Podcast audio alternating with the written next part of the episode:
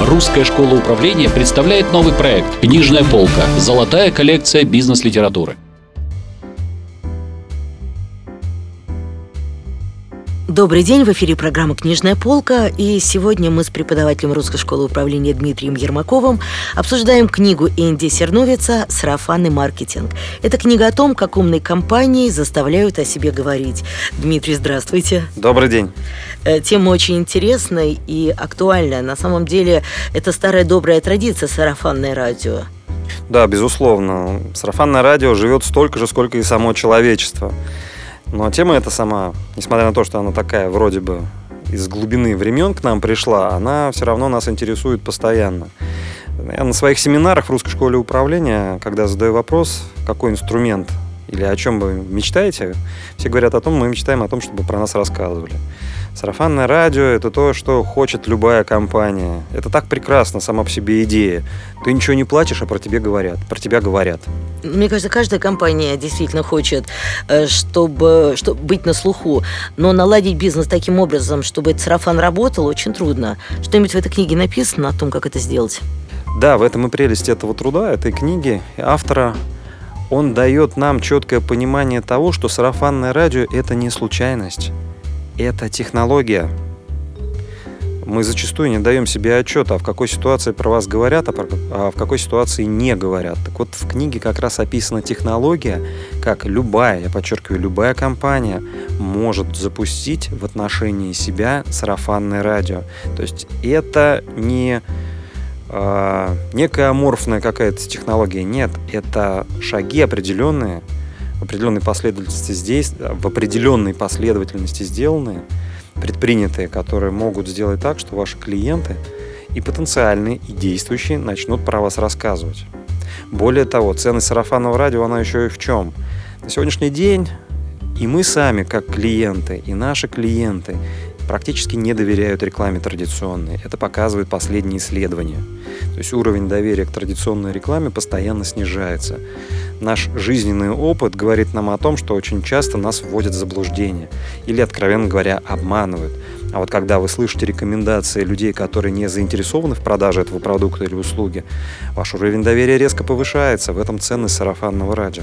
Ну хорошо, есть э, такое выражение «Москва слухами полнится». Но слухи-то тоже бывают разные. То есть что-то работает на репутацию, что-то работает против репутации. Конечно, лучше избегать ситуации, когда про вас говорят плохие вещи. Ну ведь... Ни э, одна компания этого не хочет и не мечтает. Наоборот, все хотят о том, или все мечтают о том, чтобы клиенты о них говорили именно что-то хорошее. И уже задача компании, как к этому подойти. Но еще раз, ценность книги как раз в том, что она рассматривает сарафанное радио как технологию. Ну, смотрите, если взять шоу-бизнес, например, угу. э, все же зависит от сферы. Если да? в бизнесе немножечко, ну, более корректные, может быть, может быть, более экологичные слухи, ну, образно говоря, то в шоу-бизнесе там провокация – это основной инструмент – и когда об артисте начинают говорить какие-то сплетни, осознанно придуманные, они распространяются по сарафанному радио, то угу. рейтинги повышаются, и об этом человеке начинают, ну, говоря, пустить информацию, интересоваться какие-то моментами его личной да, жизни. Да, совершенно верно. В шоу-бизнесе даже есть расхожая фраза «неважно, что про тебя говорят, лишь бы говорили».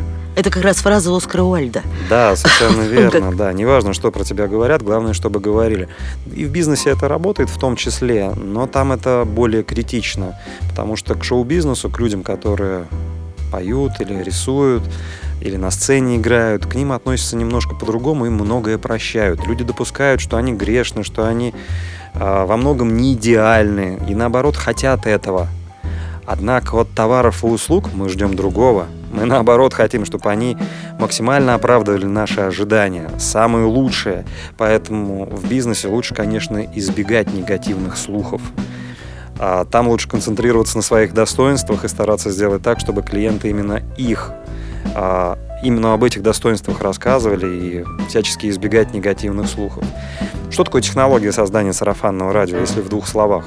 Первый нюанс – это задуматься над тем, а, собственно говоря, почему люди должны или будут про вас что-то говорить. Да, почему? Если вы абсолютно скучны, банальны и делаете все то же самое, что и ваши конкуренты, то нет у человека никакого мотива про вас заговорить. Нет. Поэтому обязательное условие для запуска сарафанного радио это сделать что-то необычное или нестандартное. Это не обязательно там выпрыгивать из штанов. Нет. Самое простое, что вы можете сделать в этом смысле, это превзойти ожидания своего клиента. И опять мы возвращаемся к потребностям клиента и Да. считыванию информации о них. Да. То есть превзойти потребности своего клиента – это первый шаг на пути к тому, чтобы запустить сарафан. У клиента есть определенные ожидания в отношении вашего продукта и услуги. И тут бах, он получает что-то больше. Чуть дольше используется продукт, чуть вкуснее, или чуть удобнее, или еще что-то. Это его цепляет, и он начинает про это говорить. Но более того, те, кто занимается профессионально запуском сарафанного радио, знают, какие люди, с какими характеристиками, с какими критериями выбора будут говорить, а какие не будут. Ну, большинство людей консерваторы. Они, в принципе, не будут делиться информацией и не готовы кому-то что-то рекомендовать. А есть люди, там, новаторы или наоборот, как их называют, промоутеры активные, которые делятся такой информацией очень активно и все остальное. Ваша задача понять, где они среди ваших клиентов. Ну, как много их среди Мгм. ваших клиентов, кто эти люди, и снабдить их поводом для запуска сарафанного радио. Но мне не хочется очень подробно про это рассказывать, гораздо проще взять книгу и ее посмотреть. Мне она очень нравится именно тем, что там подход научный к слухам. Как профессионально запустить слух о своей компании, либо сделать так, чтобы тебя чаще рекомендовали. Ну хорошо, а скажите, пожалуйста, где вообще лучше всего работает сарафан? Я думаю, я вас не удивлю, если скажу, что социальные сети это просто рассадник сарафанного радио. Это просто явление созданы друг для друга. То есть до появления социальных сетей сарафанное радио было ну, простым инструментом, а его было не так просто запустить Мгм. на самом деле. Потому что информация расходилась от человека к человеку достаточно медленно. Нужен был личный контакт. Но как только появились социальные сети, сарафанное радио просто вышло практически на первое место. Я думаю, все из нас хотя бы раз в жизни бывали либо в Фейсбуке, либо ВКонтакте, либо в Одноклассниках. Что-то прикольное, и сразу мы постим. Ставим лайки, размещаем у себя на страницах. Хотите понять, что такое сарафанное радио, зайдите на страницу в Фейсбуке или ВКонтакте и посмотрите, понаблюдайте, а что людям больше нравится, что собирает больше постов. Вы анализировали? Ну, у меня нет, к сожалению, сейчас на руках такой статистики. Конечно, так. как обычно говорят, котики и все остальное. А с точки зрения профессионального там, маркетинга есть три темы, которые вечно пользуются популярностью. Это маленькие дети, это домашние животные и секс в любом проявлении. То есть то, что люди готовы все время там постить, смотреть и все остальное. И э, те, сейчас на рынке появились маркетинговые агентства и рекламные кампании, которые специализируются на сарафанном радио именно в социальных сетях. Они запускают волну информации или волну слухов о вашей компании, о вашем продукте и так далее. То есть сарафанное радио при появлении социальных сетей абсолютно точно вышло на новый уровень. И сейчас многие бизнесы раскручиваются исключительно за счет социальных сетей. От одного к другому. Очень быстро, за несколько дней о вас могут узнать миллионы. А за счет чего о вас будут узнать? Почему люди постят? Только то, что интересно. Опять мы вернулись. Круг замкнулся. собственно, круг замкнулся, Да, да. совершенно справедливо. Дмитрий, бытует мнение, что сарафанный маркетинг работает только тогда, когда ваши продукты и услуги хороши, чего нельзя сказать о многих компаниях. Как в этом случае можно использовать сарафанный маркетинг? Можно, действительно можно, потому что у вас может быть необычная технология продаж. Это не связано непосредственно с самим продуктом. Вы его реализуете по-другому. То есть, если вы выбрали для себя другой канал продаж, про это тоже могут люди говорить. Все продают э, банально в магазине, а вы открыли интернет-магазин. Это сейчас все к нему привыкли, а когда он первый появился, все про это стали говорить. То есть э, что-то необычное, о чем человек захочет говорить, это не обязательно связано с продуктом и с ценой. Еще раз, такая штука, как канал продаж, выбор его или манера продаж, как вы это продаете, тоже может повлиять. Вот, знаете, у меня в практике был забавный пример, который тоже можно отнести к этому инструменту сарафанного маркетинга. Однажды я набирал менеджеров по продажам к себе в компанию, и ко мне навстречу пришла девушка с очень-очень-очень длинными ногтями. При этом она была хорошим очень менеджером по продажам. И я ее спросил, послушай, а зачем тебе такие ногти? Это же Мгм. очень неудобно. На самом деле, я же представляю, как женщинам сложно с такими длинными ногтями жить. А они действительно были очень длинные. И она очень четко ответила мне, ты знаешь, когда я прихожу на встречу как к своим клиентам, меня могут и не запомнить, если я просто так приду. Но зато мои ногти запомнят абсолютно все. И меня так запоминают. Это инструмент того, как она запускает сарафан про нее. Я действительно встречал своих знакомых клиентов, которые приходили, к которым она приходила на встречу, и они говорили, о, это та самая девушка с длинными ногтями. Пример немножко спорный, потому что не все, наверное, хотят, чтобы их запоминали только из-за ногтей. Но а, чем хорош этот пример? Она осознанно подходила к тому, чтобы люди ее запоминали и про нее начали говорить. К сожалению, это не имело отношения к ее профессиональным навыкам, длинные ногти, но тем не менее она нашла вот этот якорек, за который она цеплялась в голове клиента.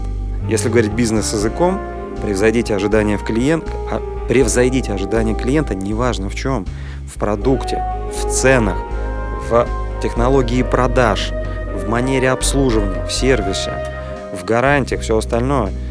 А, кстати, про гарантии а, в свое время настолько это было для нас непривычно, когда выходили на рынок компании и обещали пожизненную гарантию.